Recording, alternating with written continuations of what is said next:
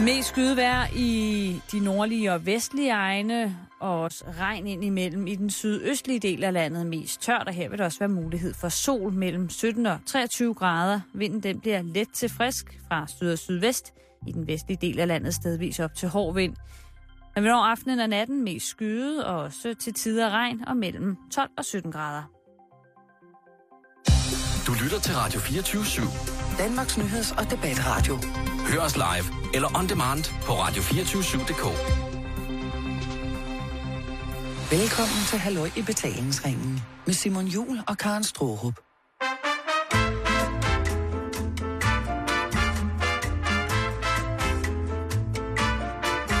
Så er det sat med fredag. Og jeg skal ud og have kramper i penis. God eftermiddag og rigtig hjertelig velkommen øh, endnu en gang her i betalingsringen. Og ja, trods den øh, lidt lystige intro, Karen, så har vi jo nået en, øh, en fredag, hvor vi i dag skal, skal snakke rimelig tungt.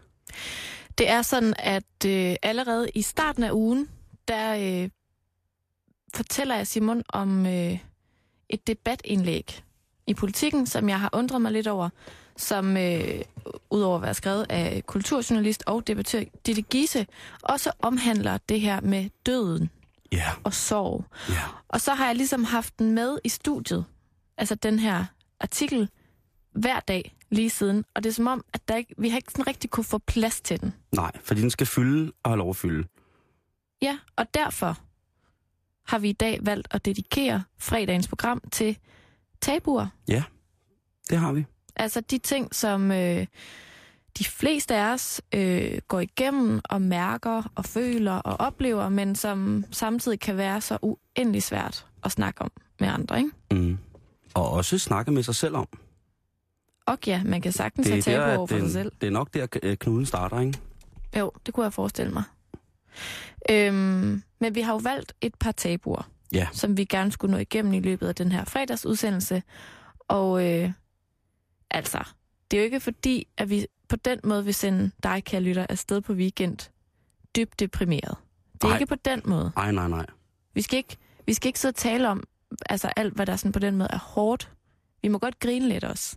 Det, det skal man, og det er blandt for mig i hvert fald også en vigtig, vigtig måde at, at behandle sorg på, og, og, og hvad hedder det, og, og tabuer på, det er at, at grine af dem, men ikke grine så meget af dem, så de bliver negligeret, men, men på en eller anden måde få en afslappet omgangstone omkring tabuerne. Ja. Ja, Og der kan altså en, en lille jokes, eller øh, en lille en på, på smileren, gøre rigtig, rigtig meget for forståelsen og anerkendelsen af, at man har et tabu, og at øh, det ikke nødvendigvis behøver at være så tabubelagt over for en selv. Jeg kunne godt tænke mig at læse noget højt for dig. Ja.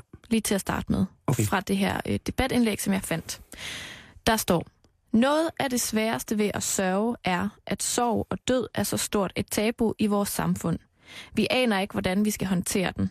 Vi kan sidde til et middagsselskab og udveksle erfaringer med intimbarbering, utroskab og slankekur, men døden, den taler vi absolut ikke om. Nu det her øh, citat er som sagt fra, fra det her debatindlæg, og som jo så derfor er hende her, Ditte Gises egen personlige oplevelse. Ikke? Ja. Men er det noget, du har prøvet, Simon? Selvfølgelig har jeg det. Øhm, jeg havde den ulyksalige ting, at øh, jeg inden for halvandet år begravede fem af mine venner. Mm. Og øh, det er jo forfærdeligt. Og det er skrækkeligt. Men man må også... Men jeg kom også til den konklusion, at det er...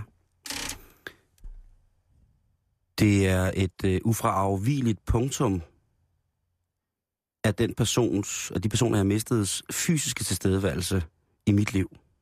Ja. Det er et øh, ufraafvigeligt punktum i at kunne spørge dem og forklare dem noget og få et svar igen. En debat, og så på den måde mærke en nærhed Mm. og et venskab for den sags skyld. For mit vedkommende har det aldrig nogensinde været tabu at snakke om død. Det har aldrig været tabu at diskutere, hvad skal der ske med os, når vi er døde. Hvordan gør vi, hvis en pludselig død indtræffer i familien? Hvad gør vi, øh, når vi sørger sammen? Øh, og hvorfor sørger vi, og skal vi absolut kun sørge på den der sorte, sorte, sorte måde, på trods af, at man måske har været, at, at den, det dødsfald, man ligesom har øh, lægger liv til, at det er dybt uretfærdigt, og det er dybt... Øh, det er egentlig bare motiverer en vrede i en, i stedet for en sorg. Øhm, så det har altid været meget det der med, at både hos mine venner og, og familie, har det været meget snak om det. Men for eksempel, hvis vi skal tage udgangspunkt i den her periode, hvor du altså mister rigtig mange, som er tæt på dig. Ja. Har du ikke oplevet, at andre omkring dig, som var klar over, at, at du lige øh, har mistet en, en håndfuld vigtige mennesker i dit liv, har du ikke kunne mærke på dine omgivelser heller, at der måske var nogen, der synes, at det var lidt svært at håndtere, eller hvad de lige skulle sige, eller hvad de skulle spørge om? Eller? Jo. Men der har jeg også fået at vide hjemmefra, at det er rigtig, rigtig godt at fortælle, når man er ked af det. Og når man er lidt mere ømskinnet, og når man er lidt mere ømfændig, og man er lidt mere øh, let på virkelig, så er det også vigtigt at fortælle det. Øhm, det kan umiddelbart godt virke på mig, tror jeg, eller øh, og mine venner omkring mig, som om, at tingene som regel bare kører, som de skal. Mm. Og det er jo selvfølgelig også øh, løgn, fordi jeg er selvfølgelig lige så ked af det, og lige så frustreret over dødsfald, som alle mulige andre er. Jeg har måske bare den gode ting med, at jeg godt kan fortælle det. At øh, jeg er opdraget til at sætte ord på mine følelser. Både de gode, og så, så sandelig også de dårlige. Mm. Uden at man skal føle sig... Sætte sig i en, en stol, hvor, at man, hvor man ligesom bliver øh, sådan overtrøstet. Øh, når man har brug for at blive trøstet, så skal man selvfølgelig også det. Og det er jo ikke alle mennesker, langt fra, tror jeg, der kan fortælle, når de har brug for at blive trøstet, når de fortæller, at de har brug for den der nærhed. Det kan jo sagtens være nærheden af en af de bedste venner, man har. Tilbage en fælles ven til for eksempel afdøde, som man kan sidde sammen med, uden at snakke om noget i virkeligheden, men bare, at der er et andet menneske til stede, hvor man ligesom kan sidde og så processere sin sorg over for hinanden uden ord på den måde.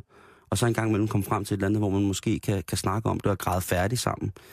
Øhm, og græde færdig er også mærkeligt, fordi man bliver aldrig...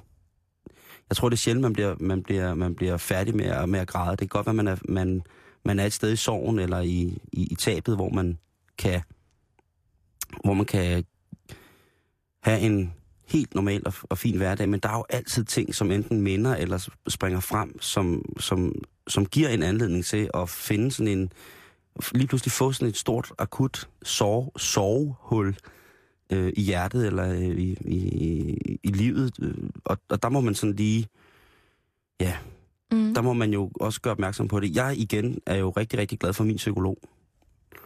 Øhm, fordi det er en person, som kender mig rigtig, rigtig, rigtig godt. Og som ved, hvordan jeg reagerer i forskellige situationer. Mm. Det kan man heller ikke pålægge alle, at de skal have en psykolog. Det, fordi det er jo også en af tabu. Det er jo også stadig tabu. Ja, det er også et tabu. Øhm, men for os mænd, øh, vi har før snakket om mænds mentale helbred, så er det jo tit og ofte, man tillægger sig selv en rolle som værende øh, den frelsende, givende og gørende på alle mulige mærkelige punkter. Og der er det jo, der er det jo klart, at hvis man over for sin familie viser... Altså, vi kender alle sammen det der med, at det er altid lidt hårdere at se ens far græde end ens mor. Ja, Øh, i nogle familier. ja, det tror jeg. Mm. Jeg, jeg tror, at i rigtig, rigtig mange familier, der tror jeg, at, at, at det påvirker øh, omgangskredsen mere, når, når, når manden i forholdet græder, end når det er kvinden, der græder. Og det, og det i sig selv er sådan et signal, der hedder, det skal vi slet ikke røre ved, fordi det afføder en reaktion hos et ellers øh, stabilt, velfungerende socialt menneske. Og den der, den der side skal vi ikke rigtig røre ved, fordi så, går, så, så, så falder ankeret. Så falder vores holdpunkt på nogle punkter, ikke? Det er også Øh, meget egoistisk egentlig at tænke sådan.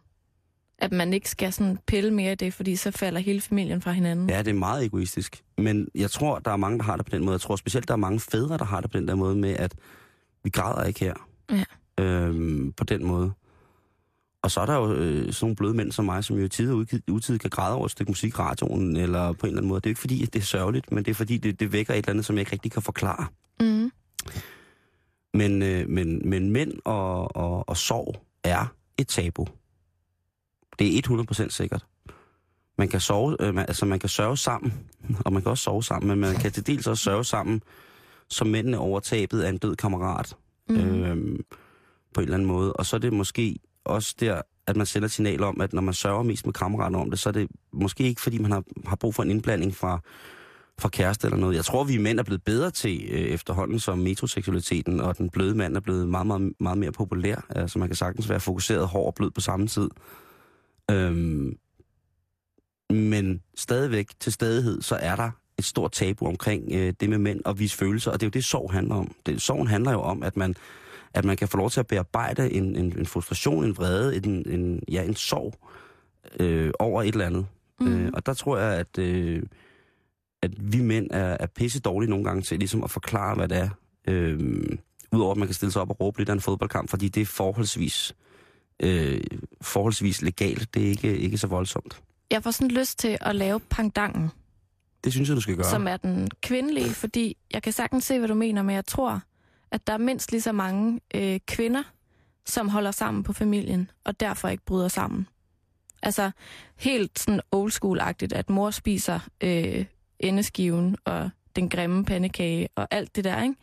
At jeg tror også, der er rigtig mange kvinder, som, øh, som simpelthen ikke kan overskue og overgive sig til for eksempel en sorg over et dødsfald eller et Mm. eller andet, fordi at så, så er der rigtig meget, der falder fra hinanden. Mindst lige så meget, som hvis det er manden, der bryder sammen. I hvert fald sådan, hvad skal man sige, i et moderne familie nu, hvor at, jeg at tror, der ligesom det, er... det tror jeg også, men jeg, jeg er ikke helt enig, fordi jeg tror stadigvæk, at øh, selvom vi gerne vil være, være frisindede i vores opfattelse af, hvordan kønsrollemønstret fungerer øh, rent familiesocialt, så tror jeg bare som oftest, som oftest, at, at folk, der har, øh, har hvad hedder det, øh, øh, folk, lad os sige, der har forældre i, i starten af 60'erne, den generation, starten midten af 60'erne, mm, der tror jeg altså stadigvæk, at på trods af, at man har frigjort sig, og man er i et kønsrollemønster, som ligesom laver 50-50-modellen, så tror jeg bare stadigvæk, det er voldsommere for mange mennesker, og specielt for drenge, i den ældste dreng i familien, at se sin far gå ned på en måde, som ligesom gør, at det genererer også et eller andet. Og der er mor, øh, moderrollen så også nogle gange tit, at der samler hun op, og måske negligerer sin sorg i virkeligheden. Altså, jeg tror i hvert fald nemt, at man... Altså, jeg kan jo kun tale på mit eget kønsvegne, at man kan godt komme til at tilsidesætte sin egen, sit eget behov for at bearbejde noget, for ligesom Mm. så at gribe dem, der falder om Jeg tror, hvis vi tager ægtepar i vores, øh, i vores aldersgruppe, Karen, sådan fra, 6, fra midten af 20'erne, 26, 27 op til, til midten af, af 30'erne, så tror jeg, du har, du har til dels ret.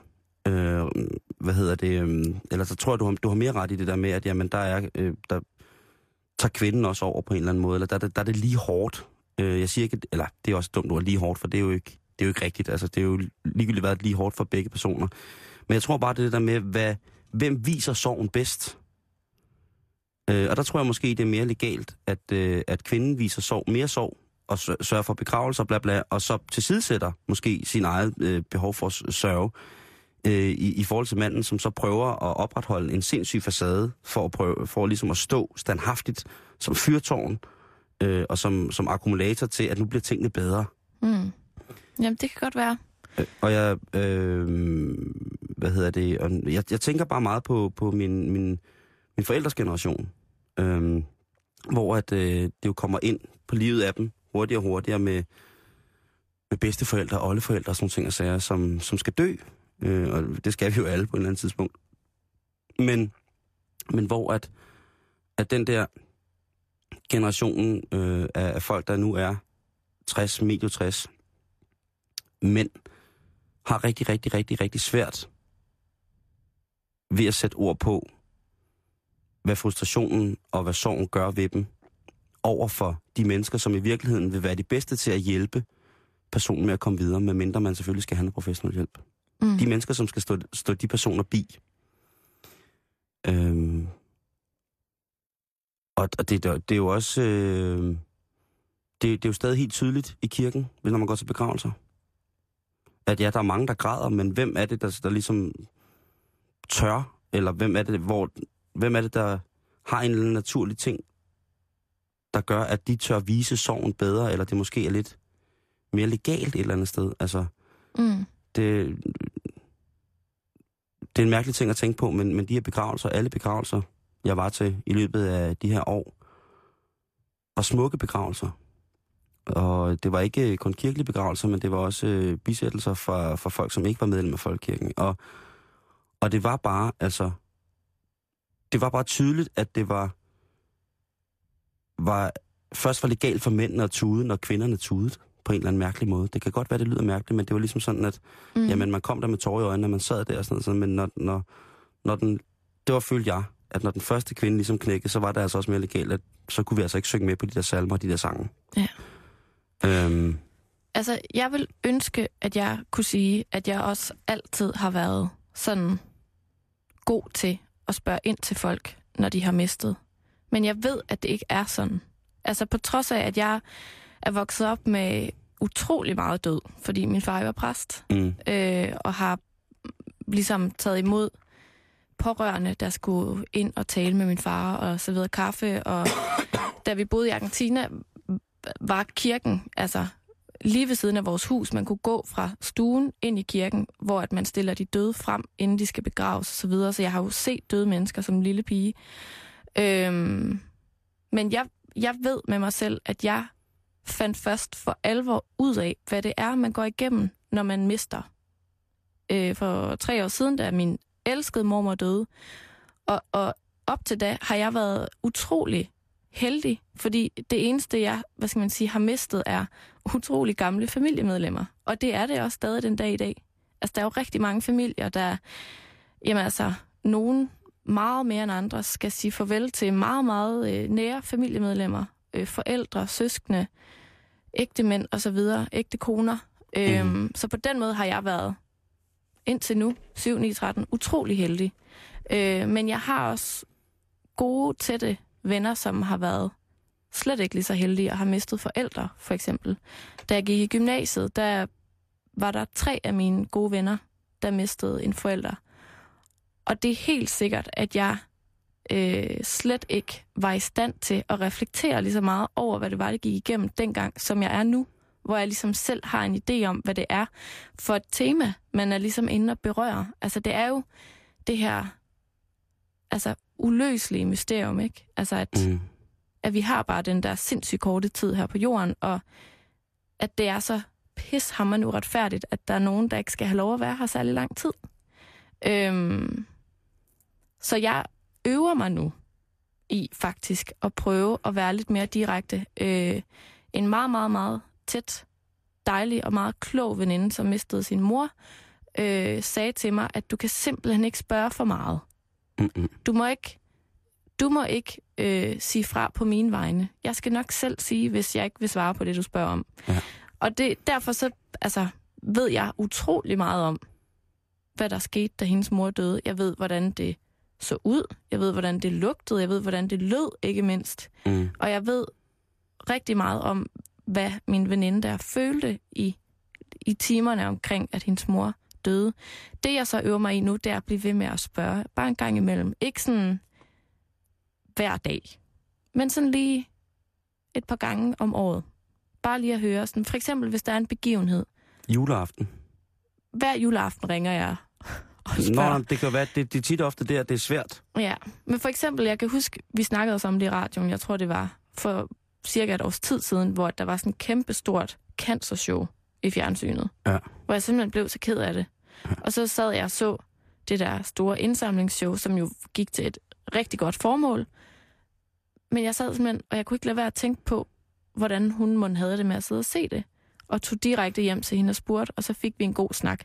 Altså, så det kan jo også være en anledning til bare lige at samle lidt op. Fordi som hun også har sagt til mig, så har hun ligesom affundet sig med, at det er en sorg, der ligesom skal på en eller anden måde bo i hende for evigt, men som går fra at være sådan en rigtig tung byrde til at være en følgesvend, Mm. fordi hun kommer aldrig over tabet af sin mor så tidligt. Altså, hun er siden blevet gift og har oplevet en masse fede ting, hvor at hun jo hver gang bliver konfronteret med, at hendes mor ligesom ikke er der. Ja. Øhm, så jeg øver mig i, Det er Og din jeg- måde og at takle, stadig- takle på. lige præcis, og jeg er stadig ikke øh, altid lige god til det, men, men jeg øver mig i at prøve sådan at overskride min egen comfort zone, for jeg tror i virkeligheden, det er meget det, det handler om, at det er min egen blufærdighed. Mm. Øh, og så bare spørge folk sådan, "Hvor- hvordan har du det egentlig nu? Og så også være indstillet på, at at tage imod det svar, der kommer, ikke? Mm-hmm. For man skal, man skal, altså, hvis man bare spørger, og så siger, ej, men jeg overgår egentlig ikke lige at snakke om det, det den er også lidt farlig. Synes jeg, i hvert fald. Men det er, altså, det er jo, det snakkede vi også om tidligere i dag, det er meget individuelt, ikke? hvordan man bearbejder sorg. Ja. Og jeg synes også, der er stor forskel på, om man trænger til at snakke om det, eller om man har behov for at snakke om det. Ja, og så er det, er det nogle gange faktisk lidt svært at forklare, om man bearbejder eller modarbejder. Hvordan tænker du på? Jamen, det der med, om, om ens dårlige samvittighed over at spørge om nogle ting, kan også godt være tabu. Mm. Spørger jeg for meget? Spørger jeg forkert? Det er sådan en berøringsangst, ikke? Lige præcis. Øh, og så går man jo i gang med et modarbejde i sig selv. I det, der er i en oprindelig idé, faktisk er et glimrende værktøj for den person, der sørger. Og give dig selv som værktøj til den person, der sørger, er jo ret fantastisk, hvis man mm. er enig om, at man taler åbent om alting. For at sige, at det kunne være øh, mine venner, for eksempel omkring de her forskellige mennesker, der har været døde. Meget, meget, meget, meget, meget, meget tætte venner øhm, som har været endnu tættere, måske endda i familie med de personer, som er gået bort. Der har det været for mig utrolig vigtigt at lade mig selv, lade min samvittighed byde sig, byde mig og spørge for meget. Mm. Og det er en balancegang, og jeg siger ikke, at jeg har fundet den overhovedet. Men man kan jo også godt sige, at det er også okay, at du siger nej. Men min kærlighed til dig, og det, der eksisterer, den person, vi har mistet i dig, og de minder, vi har, dem sørger jeg jo også over, ikke kan finde sted igen. Men lige så meget, så bekymrer jeg mig og sørger på dine vegne over tabet. Og det er en individuel, øh, det er en individuel sådan eksistens imellem den person, jeg kender, og så den person, der er gået bort. Hvor man ligesom bliver sådan et mærkeligt mellemled, hvor man kan komme til at føle sig som et mellemled. Mm. Og måske skamme sig over, har jeg ret til at spørge om det her, fordi jeg ikke måske som sådan kendte personen nok? Ja. Og den grænse er for mig et tabu. Det tror jeg, den er for rigtig, rigtig, rigtig mange. Og, og derfor, så, øh, som du også siger, men nu spørger du din veninde et par gange om året, eller hvor meget du nu gør det, ikke? Øh, hvor jeg ligesom har sådan, at i mandeverdenen, der er det måske sådan noget, at hvis man sidder og, og drikker sammen i et selskab med nogle mennesker, hvor personen, den afdøde person måske havde været almindelig repræsentativ i øh, ved, ved de samlinger, lige laver en skål for vedkommende og sådan ting og sager. Og så er det sådan ligesom ud over. I stedet for at sætte sig ned og grave de gode, sjove, fantastiske minder frem, og så på den måde hylde personen. Mm. Og så kommer der jo også nogle glædestår, og der kommer selvfølgelig også nogle afsavn, men bare det, at man kommer i gang med at snakke om det, at man savner, og man, man stadig øh, et eller andet sted, på mange af de mennesker, som, som, som jeg mistede, der kan jeg jo stadig mærke deres tilstedeværelse. Mm. De får ikke lov til at dø. Jeg har så livlig en fantasi nogle gange omkring de mennesker, så de sagtens kan være lige ved siden af mig. Og jeg kan sagtens øh, sidde med øh, et, et stykke smørbrød, som jeg ved, at den her person ville have elsket, og vi har delt mange gange før, og så, og så og smile højt og tænke, øh, altså, ja, smile rigtig højt, og tænke, at hvor at den person nu end måtte være stukket af til, øh, fordi at vedkommende ikke skulle være med her på jorden, jamen, så følger de med og passer på. Et eksempel er min mormor og morfar. Øh, min mormor blev kørt ihjel af en spritbilist, og min morfar blev alene. Og min morfar, han, han brokkede sig aldrig. Han klynkede aldrig. Men han snakkede med sin utærlige, sit utærlige barnebarn om, hvad det var, han savnede. Mm. Og hvad det var, han glædes ved over at kunne huske. Og det var for mig en åbenbaring i virkeligheden i forhold til det der med at snakke, med, at snakke om sorg og fortælle, hvad man, hvad man manglede. Og så minde sig selv om, selvfølgelig om, om, altså minde sig selv om personen med en respekt for, at vedkommende ikke er der mere et eller andet sted.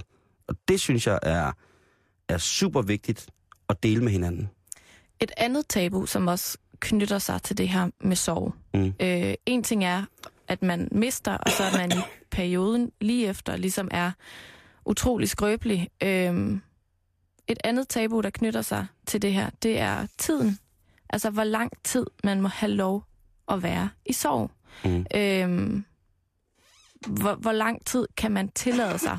For eksempel, altså en anden form for sorg er jo kærestesorg. Mm-hmm.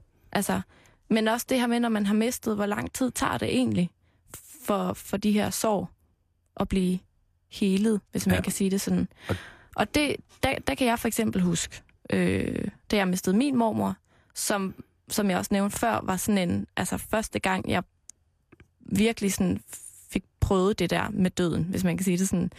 Øhm, og hun blev 90 år gammel, og hun var mega sej, og hun, øh, altså, hun skulle herfra, det var helt rigtigt. Men selve oplevelsen af at følge et menneske over på den anden side, hvis man kan sige det sådan, var helt vildt voldsom. Og derfor gjorde det måske også et lidt større indtryk, end hvis man, det ved jeg ikke, er samlet om en, en 90-årig dame, der puster lidt, og så var det det. Øhm, og der kan jeg huske, at mine daværende kollegaer havde en lille smule svært ved at forstå, at jeg stadig var ked af det. Fordi hun blev jo 90 år. Og hun var jo en gammel dame. Og hun Mm. skulle jo også herfra. Og det gjorde for eksempel, at det blev et tabu inde i mig, at jeg stadig var ked af det. Ja. Fordi at jeg ligesom fik indtryk af, at det var forkert, fordi hun var jo gammel, og hun skulle jo herfra. Fordi det var den respons, jeg ligesom fik, når jeg øh, en gang imellem blev spurgt, hvordan går det egentlig, og hvordan har du det? Og så sagde jeg sådan, ja, men jeg synes, jeg synes stadig, at det er lidt svært, og bla bla bla. Og så kom den sådan ret konsekvent, når ah, men var hun ikke også gammel? Og på den måde fik jeg ligesom ind i mit hoved, at, at det var forkert, at jeg ikke snart var kommet over det. Og det gjorde, at jeg fik altså, bearbejdet min sorg ret dårligt i virkeligheden. Mm. Øhm, og det tænker jeg, at det er jo også altså, lidt en del af det samfund, vi måske er en del af i dag. Altså det her med, at, at vi skal helst heller ikke være syge for lang tid, vel? Fordi vi skal også tilbage på arbejdsmarkedet. Og vi skal også ligesom få det lidt bedre. Altså, er det noget, du ligesom har lagt mærke til, Simon? Det der med, at, at vi, vi måske lidt lever i sådan et, ja, men nu, nu skal vi også få det lidt bedre samfund. Ja, ja til dels. Men man, man, i sorgen, der har jeg det jo sådan, at hvis folk er, er tynget rent sorgmæssigt, og ikke ligesom kan få, få ordentlig udløb eller lindring for det. Det bedste eksempel på, at de folk, der har spurgt dig, egentlig ville det godt, man har et sindssygt tabu selv om det, det er afvigen med sætningen, hun var jo også gammel. Ja. Det er det, det største følelsesmæssige spejl, man kan lave på nogen, som man godt kan se har det dårligt, synes jeg. Mm. Kollega er også en svær ting, medmindre man arbejder en lille bitte tæt virksomhed, hvor man har et fantastisk forhold, eller hvis man ses privat. Der er altid nogen, som vil fordømme, at man tager sine følelser med på arbejde. Jeg er en af dem. Jeg synes, at sorg øh, på den måde, i forhold til hvis man er en stor, eller hvis man er en lille arbejdsplads, hvis man er en lille tæt arbejdsplads, så støtter man selvfølgelig op om sin kollega, fordi det er også ens ven. Men hvis man er et sted, hvor man indgår i en, i en stor sammenhæng, og ligesom et eller andet sted, skal man, så kan jeg godt nogle gange blive pissirriteret over folk, ikke, øh, at man kan se på folk, de ikke har sørget færdig. Jamen, jeg skal bare i gang med at arbejde nu, og det får mine tanker hen på noget andet. Der, der bliver jeg enormt øh, provokeret. Og siger på, det tror jeg ikke på, du skal. Jeg tror simpelthen ikke på, du skal det. Jeg tror sgu, du skal hjem og sørge. Og jeg tror, du skal hjem og snakke med nogen. Jeg tror, du skal hjem og give nogle krammer, have nogle krammer og græde ud og ligge frustreret på sofaen. Jeg tror ikke, du skal gemme det. I al sin modbydelighed og dårligdom, øh, så er sorgen altså noget, som man virkelig hurtigt nemt kan negligere i sig selv, og så kan det blive en voldsom, øh, hvad hedder det, psykisk helbredsmæssig betændelsestilstand, Mm. som gør præg på alt. For eksempel, at du nu tre år efter siger, prøv at høre, jeg tror sgu ikke, jeg fik behandlet mormor så ordentligt. Der er selvfølgelig nogle ting, der med tiden er blevet lindret, men der er stadigvæk også, tror jeg, nogle ting, som man ligesom siger, puha, det har jeg ikke givet slip på. Og så skal man rydde op i, eller så har jeg i hvert fald skulle rydde op i de ting, som jeg gerne vil give slip på, og de ting, som jeg gerne vil have stående tilbage. Mm. Og det er, og det er, er pissehammerende svært, men et, hun blev da også gammel. Det er da det dårligste comeback på at spørge, hvordan man har det, når man ved, at personen er i en personlig soveperiode. Det, det må du have mig undskyld. Men Så vil samtidig, jeg så godt sige, ja, øh, der går fedt mule. men samtidig Simon, så tænkte jeg jo også, jamen, det er måske deres reference. Altså, de har måske også prøvet at sige farvel til 90-årige gamle mormor, som... De altså, aldrig havde set eller eller andet. Ja, og som, som de der besøgt en gang hver andet år det er på også plejehjemmet. fint, det er også fint nok. Men øh, det er bare det der med, at, at i, nogle gange i min oversocialiserede verden, så tror jeg også godt, jeg kan få en fornemmelse af, at jeg synes, jeg har en bedre empati over for de mennesker, som sørger, end alle andre har. Mm. Øh, og det er også et tabu hos mig. Fordi så er, jeg, så er vi tilbage til det til, hvor jeg er for bange for at spørge om noget igen. Øhm, og jeg tror tit og ofte, at det, jeg har prøvet med, med de her soveperioder, det har været, at i stedet for at spørge, så skal man gøre.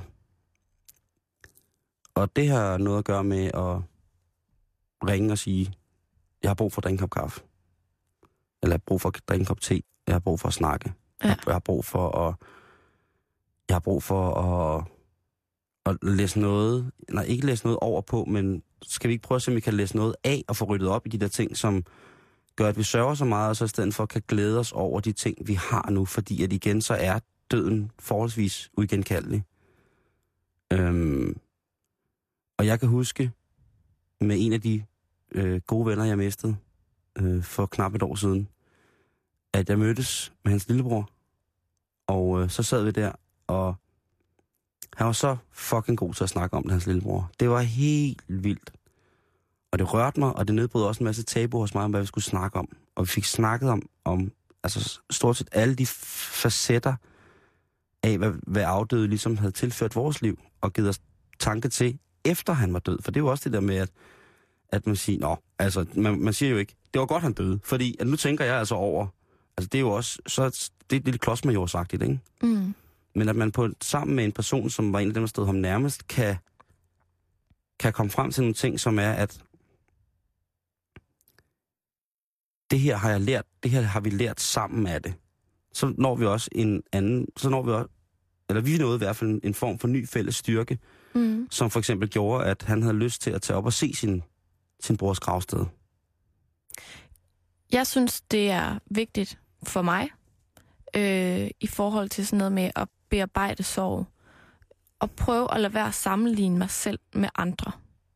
Altså det der med, øh, for at nævne det igen, at andre måske har sagt farvel til deres bedstemor, hvor det ikke var så slemt. Mm.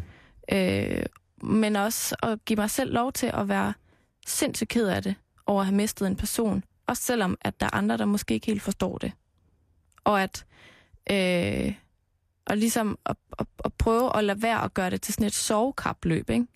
Når har du kun mistet din mormor? Jamen, jeg har mistet det, det, det, det, det, ikke? Altså sådan, at det, det er sindssygt sådan individuelt.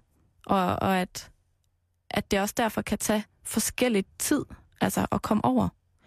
Øhm, og det samme gælder jo også kærestesover, for eksempel. Det er der jo også nogen, der er gode til at komme over på en uge, og så er der nogen... Ved at finde en anden. For eksempel. Og så er der nogen, hvor det tager et par år. Og sådan er det bare. Og det tager bare den tid, det tager. Øh, i, I selskab med dig selv, selvfølgelig. Og den indsats, du ligger i, og så ønske at komme videre. Men, øh, men det der med, at, at man ikke nødvendigvis kan sige, om jeg skal være mere ked af det end dig, fordi jeg har jo faktisk... Eller sådan, at der er ligesom... Man kan ikke sammenligne det på den måde. Sådan har jeg det i hvert fald. Ja, altså... Det er jo ærgerligt, at der skal noget så uigenkaldeligt som et dødsfald til, at man kan tillade sig at påråbe sig en voldsom egoisme. Men det er i virkeligheden nok det, der er brug for. Og øh, jeg vil gerne genslå et øh, slag for de professionelle mennesker, som er øh, psykologer og, og øh, fordi at øh, de er så pissedygtige, øh, mange af dem, til at, at finde en rigtig måde at, at sørge på. Eller måske finde frem til, hvordan man kan sørge. Fordi det kan også godt være, at man, man er helt følelseskold, og måske ikke lige har brug for, for at sørge i den, øh, øh, i den tilstand. Men, men øh, jeg har den der gør i stedet for spørg mm. Mhm. i, i soveting, ikke? Altså i, eller i, i, i sørgeriet. Øh, det er små ting. Det er bag en kage, det er gå en tur, det er sende en film over nettet, det gør et eller andet. Og så kan man øh, lave en dialog. Jeg er helt sikkert øh, rigtig, rigtig dårlig selv til at forklare, når jeg er ked af det. Øh, det har altid været. Og det har altid blevet meget, meget invasivt på mig selv.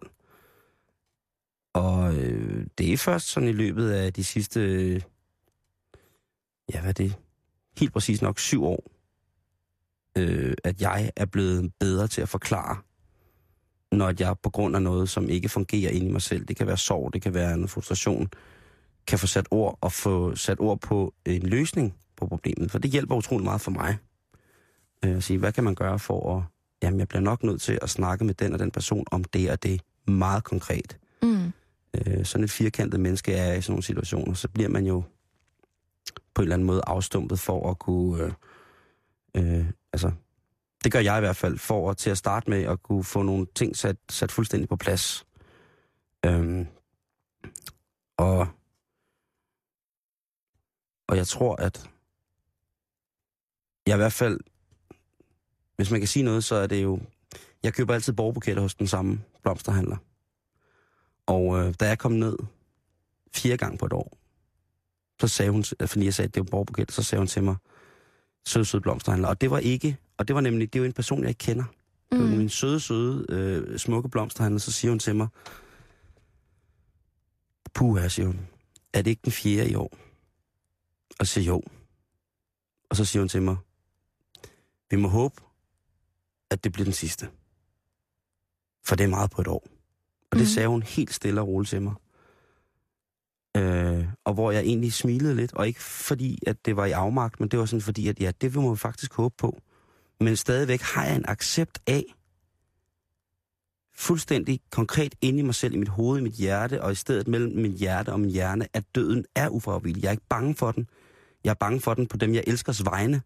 Men jeg er ikke bange for den, og jeg, og jeg konfronterer den, og jeg, og jeg synes, den er, den er i al sin, alt det, den skaber af frustration og, og alt muligt mærkeligt, så er den bare, så er den der som en mærkelig, mærkelig, mærkelig, uhåndgribelig nødvendighed. Og det er virkelig, virkelig mærkeligt at sige, men det, da jeg sagde det til min psykolog, så kiggede på mig og sagde, er det nødvendigt, at nogen skal dø uretfærdigt? Så sagde jeg, det, det ved jeg ikke, men det må vel være den eneste måde, at jeg kan retfærdiggøre over for mig selv, at jeg sidder til, biogra- øh, til begravelsen, eller bisættelsen, og kun har positive tanker, mens tårne vælter ud af hovedet på mig.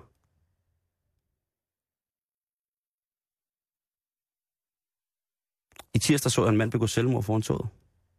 Jeg kom gående på arbejde, og nede på Vesterport station, så kommer der en almindelig ung mand gående, og lige pludselig hopper han op på øh, gelænderet ud til øh, banelæmet, og hopper ud over gelænderet. Og man hører toget bremse, og man, jeg løber hen og kigger ned, og står og kigger på, på det her menneske, som ligger og raller over i modsatte spor. Han er til synligheden blevet smidt lidt væk fra, fra S-toget. S-toget holder der. Og det første, jeg tænker på, det første, jeg tænker på, og det, det er også lidt tabu, det første, jeg tænker på, det er, fuck en idiot. Han har jo smadret lokoførerens liv. Mm. Fordi hvis man selv vil dø, det ved jeg, det synes det har altså selvmord, uha, det har jeg det svært med. Det er også et tabu, som, som, som er sikkert mange, der har svært ved at diskutere med, om man har lyst til at sige, at prøv at høre, det var forfærdeligt, men også, altså det er jo, igen, det er måske oftest tabuer, der driver folk til det. Fordi vi ikke får snakket, fordi vi ikke får åbnet omkring noget sorg og noget skam og nogle ting og sager, ikke? Men da jeg så ham der ligge nede på banelæmmet på Vesterport station øh, formiddagen der, der tænkte jeg, hvorfor fanden skal du implicere andre mennesker i dit selvmord? Hvorfor fanden kan du ikke bare lade den logofører være? Mm.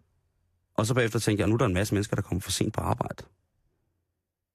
Og så gik jeg videre og ned, ned på arbejde, og, og jeg har sådan mærket efter, om det har rørt mig på den der måde, men jeg har desværre set sådan nogle ting ske før. Og jeg har, øh, øh, har fundet fred i det der. Altså ligesom at du har set, men altså, du har fulgt, øh, fulgt din, din mormors død helt tæt på, ikke? Mm. Du har altså øh, en ballast, Karen, som meget, meget få mennesker har nosser til at have. Men de nosser skal man så, øh, synes jeg også godt, at, at gode at bruge netop til at snakke med andre folk om det. Mm. Fordi man har i sidste ende set noget smukt. Min morfar, han døde efter, øh, hvad hedder det, lige efter min fødselsdag. Min 25-års fødselsdag. Der døde øh, min morfar. Jeg holdt min 25-års fødselsdag med morfar. Sad og snakkede med morfar, og min søster var der. Sad og snakkede og snakkede, og han var sådan lidt ind og ud nogle gange ikke, af, af sin bevidsthed, men det, det, det, var, det var dejligt. Og lidt over midnat, så, øh, så sov han ind, så kan han slippe. Øhm. Og uh, ja, det var da også sørgeligt, og det var da, jeg græd, da jeg fik at vide, at han var død og sådan noget, og sagde, men ved du hvad? Han var jo også gammel. Men i den sætning, der har jeg fået snakket alt igennem med morfar. Mm. Og han har fortalt om mormor, han har fortalt om mor som lille og moster, og, og han vidste, at jeg elskede ham 100%. Og jeg vidste, at, at, jeg, hvad hedder det, at han elskede mig. Og han var sikker på, at hans faste ejendom ikke kom ud af familiens hænder. øhm, og, og de der ting, som jeg vidste var så uaffravigelige vigtige for ham, de gjorde, at jeg har det fint med at sige om min morfar nu i dag. Ja, han var også gammel. Og han klagede aldrig. Men stadigvæk, det er fandme utroligt, tit ofte, øh, hvor meget man lærer om andre mennesker i en sovsituation, ikke? Jo. Hvis man selv er til tåls med noget af det. Øh, og jeg synes jo, den måde, du sagde farvel på din mormor på, var, er fuld, fuldstændig fantastisk. Øh, kæmpe respekt, og ved ikke, om jeg selv ville kunne have holdt til det på den der måde, vel? Øh, men det var... Jeg så jo kun min morfar død, da han ikke var der et eller andet sted. Mm. Så hospitalsengen, og de ting, jeg har stillet til ham i løbet af ugen, inden han døde, og det der tipsblad, jeg har købt til ham, og, og fjernet nogle blomster, hvor vasen stadig stod, og jeg tænkte, det var da irriterende, de fjernede den vase. Øh, og der var to slips, han havde, og der var sådan, du ved, de der ting, øh, som, som hvor jeg er bange for nogle gange, at det bliver for praktisk inde i mig. At jeg ikke får sørget igennem nok. Øh, men det, det er min måde at sørge på. Men jeg er, er, er fuldstændig ops på, at når jeg, altså jeg kender sovefornemmelsen i mig. Jeg ved, når, når der er grundsorg, altså når der er voldsorg inde i mig, så, så ved jeg det. Mm. Og så stopper jeg alt. Og så skal jeg have nogle mennesker omkring mig, som jeg stoler 1000 procent på, kender alle millioner, fordi nogle gange kan det godt gå lidt amok. I vrede og uretfærdighed og sådan noget. Så jeg slet ikke tænke på, på nogle af de mennesker, som, som for eksempel mister børn eller venner i krig. Øh, nogle af de danske soldater, som har deres pårørende og sådan nogle ting, jeg siger. Jeg tænker, hvad fanden, altså, hvad nu hvis de ikke må få at vide, hvordan det helt konkret skete? Altså, må de gerne det? Og, jamen altså, der, der er så mange ting. Ja. Men man skal, man skal huske at, huske at snakke, altså, er du god til at snakke øh, med folk, som sørger? Jeg, jeg kunne forestille mig, at du er rigtig god til at snakke med folk, som sørger. Åh, jamen jeg, altså jeg ved det ikke. Jeg har aldrig sådan evalueret øh, på det. Øhm. Jeg ved det faktisk ikke. Jeg tror måske nogle gange, jeg kan komme til at være lidt for konstruktiv, når jeg snakker med folk i sorg. Det er sådan, jeg har det også. Altså jeg tror nemt, jeg bliver for løsningsorienteret, og at jeg nogle gange skal øve mig i bare at lytte og kramme. Øh, at at, øh, at jeg, jeg vil jo gerne hjælpe, øh, men at, at jeg heller ikke skal stoppe mine egne erfaringer ned i halsen på folk. Og mine egne løsninger. Og det er jo, det er jo, det er jo i bedste mening, men at det kommer meget hurtigt, tror jeg også, til at, at virke øh, uoverskueligt, og, og at, at man ikke forstår dem. Så jeg, igen, altså jeg, jeg kan kun sige, at jeg øver mig i også bare at, at være der, tror jeg. Og bare lytte Tror du nogensinde, man bliver god til at sørge? til selv at sørge. Mm. Altså, det ved jeg ikke, men jeg tror, at man i hvert fald i en vis periode ikke har noget valg. Altså, fordi når du er i sorg, altså, sådan er det i hvert fald for mig, så, så, så, så kan jeg ingenting.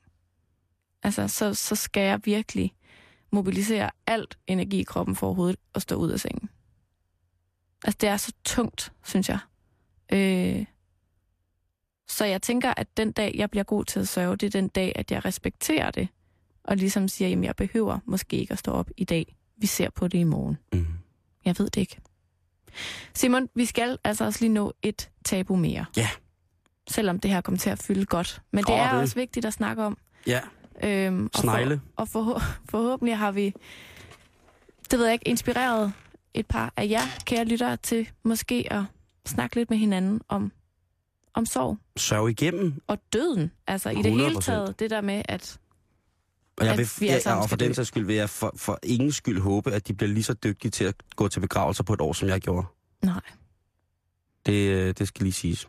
det er først, når man, når man bliver 90, og Ja, ja, ja, dør. men der, Karen, der er jo også visse steder i min krop. Altså, jeg skulle Øh. lige til at sige, at altså, jeg tror også, min mormor på hendes sidste dag fik hentet et par borbuketter om året til sidst. Det var, altså, hun tog det nu meget i stiv arm. Sådan, "Nå, Og så nu må er du, der altså, til, der er til min begravelse, Karen, fordi jeg håber, jeg skal afsted før dig. Ja. Vil du så ikke love at fortælle en dårlig vittighed?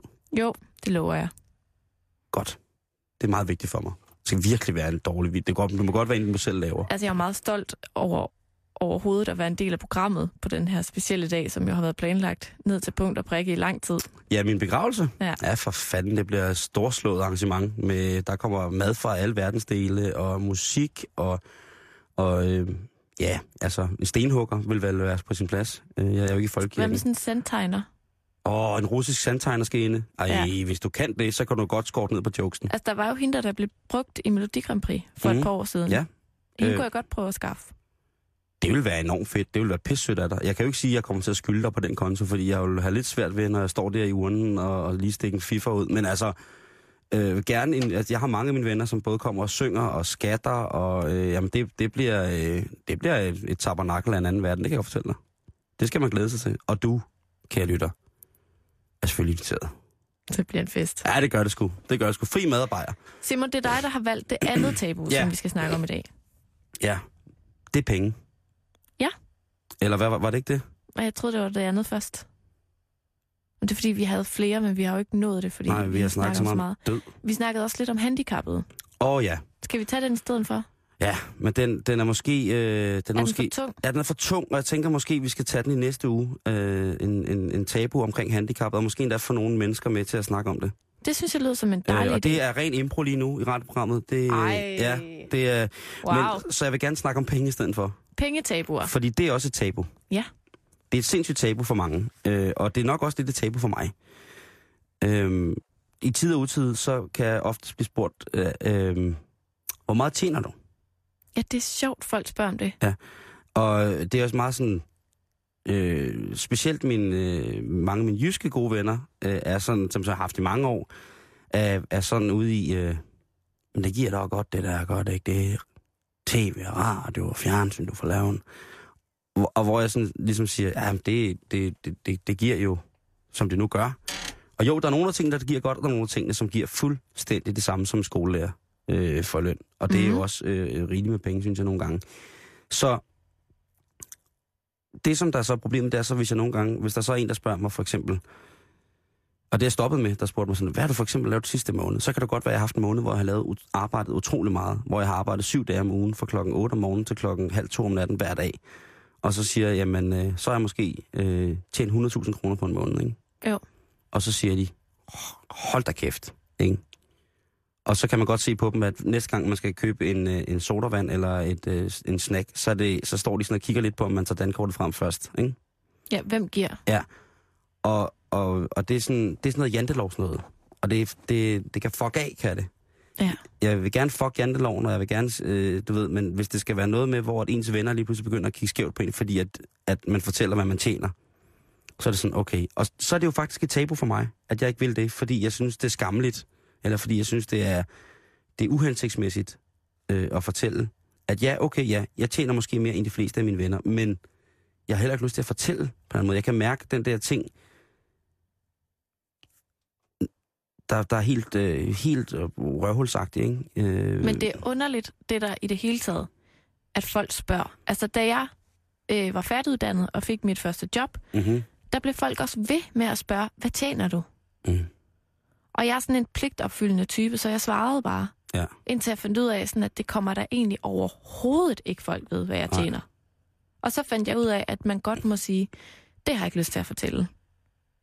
Men der gik lang tid, fordi at, at det, det var sådan, når, nu er du den eneste i flokken, der ikke er på SU eller dagpenge, så skal Mm. vi lige høre, hvad du tjener. Dit rige svin. Ja, lidt. Ja. Ja. Men det tror jeg også var sådan lige så meget mig selv, der tænkte det. Fordi jeg automatisk kom til at måske at overkompensere lidt for meget.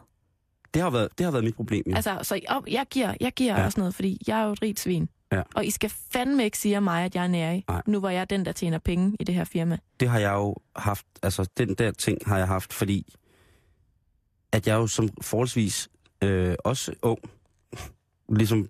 Du var ung engang, Simon. Ja, det var jeg, Karen. Der var, ikke? Og der havde jeg øh, sølv, flere sølvstykker og flere øh, kærer og heste end alle de andre. Du havde samlet igennem vinteren. Nej, Jeg du havde- havde samlet i foråret og havde masser til vinteren. Lige præcis. Øhm, nej, men øh, hvor at jeg prøvede at gemme det der tabu med, at øh, hey, jeg har, har mange penge, øh, jeg har midler. Alle mulige midler. Opvask.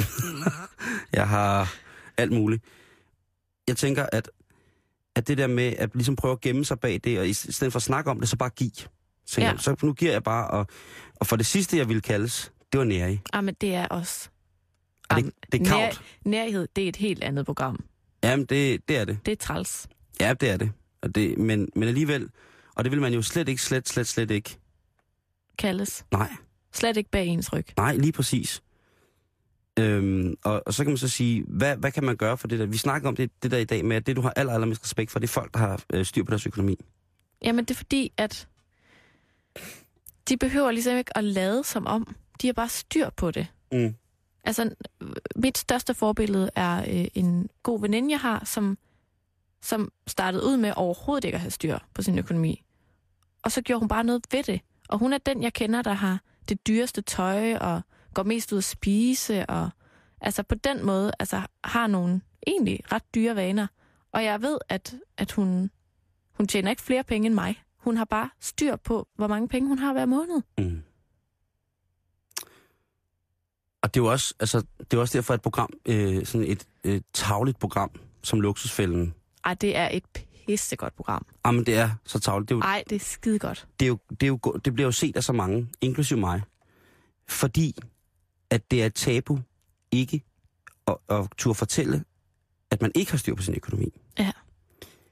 Jeg har ikke en døjt forstand på privatøkonomi, Karen. Det Nej. har jeg ikke på den måde. Og det var lige i starten af mine 20'er, var det ved at køre helt af sporet for mig. Og så var der en klog mand, der sagde til mig, prøv at høre, du skulle måske få en økonomisk rådgiver eller en revisor. Og det fik jeg. Og det gør, at i dag, der ved jeg til hver en tid lige præcis, hvor meget jeg skylder, hvor meget jeg har, og hvor meget jeg betaler til hvad, hvem og hvor og hvordan. Og det, øh, det koster mig et sted, øh, og det siger jeg, øh, det koster mig mellem at få min privat, altså have så meget styr og få støttepædagogik for min øh, revision. Det koster mig mellem 10 og 15.000 kroner om året. Mm. Og det kan man sige, det er måske rigtig mange penge, og det er måske lidt over en tusind om måneden, det er måske mange, der ikke kan, kan afse. Øh, det, det er fint nok, men så, så drikker jeg ikke, eller jeg har ikke nogen stor bil, eller sådan nogle ting, jeg siger. Nej. Jeg har en bil, så det, det, det er ligesom sådan nogle ting. Øh, kan man sige, så, så er det godt givet ud, når jeg ved, at jeg har så lidt tid til. Det har simpelthen ikke min interesse. Nej. Har simpelthen ikke min interesse, og det er også det, der måske gør, at folk de ender i et lortprogram som Luksusfælden, ikke? Og så kan jeg sidde der og gnide mig på loven og sige, Åh, oh, ja. Øh, I har da ikke forstand på noget som helst. Øh, og hvem Nej. Fanden køber også så meget tun? Hvad hedder det? øhm, så, så, pengene, så pengene er jo stadig tabu, og det er jo altså...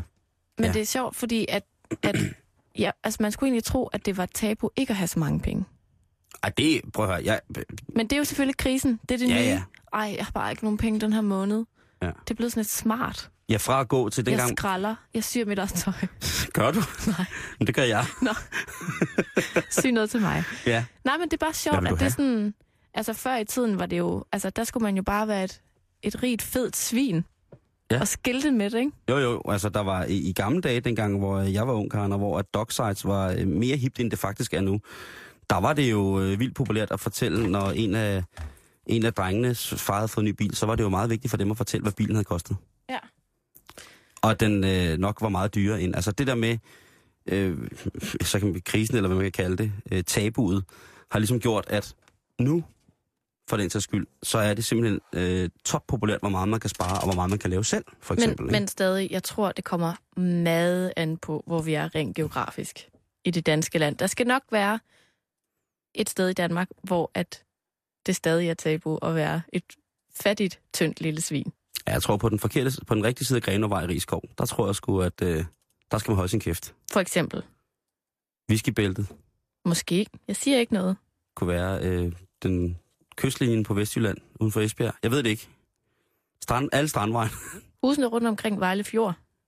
Åh oh, ja, et Skønt sted i øvrigt. flot udsigt til en bro, der næsten aldrig virker. Men, men øh, ja, det er meget sjovt, at det ligesom er blevet et, et, et, et tabu for dig. Det der ved sådan et... Men, det, men det, jeg tror, det er godt at lære også måske at sige fra, at det ikke kommer folk ved.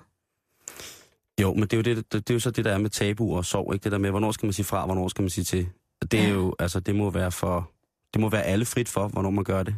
Øh, men, men i, i tabuer, hvor man ikke selv kan magte det, så, så kan man jo sagtens sige til nogen, at man har brug for hjælp, som ikke behøver at være nogen andre folk kender. Noget Altså- professionel hjælp. Måske at stoppe mens lejen øh, stadig bare sådan en lille smule god. Hvordan mener du? Jamen, jeg tænker både med, om det er sorg eller økonomi, eller det er misbrug, eller hvad det er. Altså, at det er jo frygteligt, når tabuet fylder så meget, at man får bedt om hjælp, når det er for sent. Jo, det er selvfølgelig rigtigt. Når alt bare flyder. Det er rigtigt. Og med disse ord vil jeg ønske alle en rigtig god weekend. Ja, jeg må måske sige, at det var et halvtungt program, at vi har præsteret her den her fredag, hvor man ellers skal gå weekend. Øh, men øh, hvad kan man sige for ligesom at komme på god bedring? Øh, Skal jeg fortælle en virkelig dårlig vits? Ikke den, du fortæller til min begravelse. Nej, det okay, kan så vil jeg ikke sige det, noget. Fordi det skal være en vittighed, jeg ikke kender, du fortæller til min begravelse. Jeg kan godt gå ud af studiet, Nej, det gør ikke noget. og så kan du ligesom fortælle den vittighed, som du øh, ynder at fortælle til min begravelse. Nej, men det gør ikke noget. Nej. Jeg gemmer den. Okay. Hvis du vil være i godt humør, så kan du blive hængende her på 24 i hvert fald, hvis du er lidt tung om hagen. Der kommer eftermiddagen lige om lidt, men først nyhederne her klokken 15.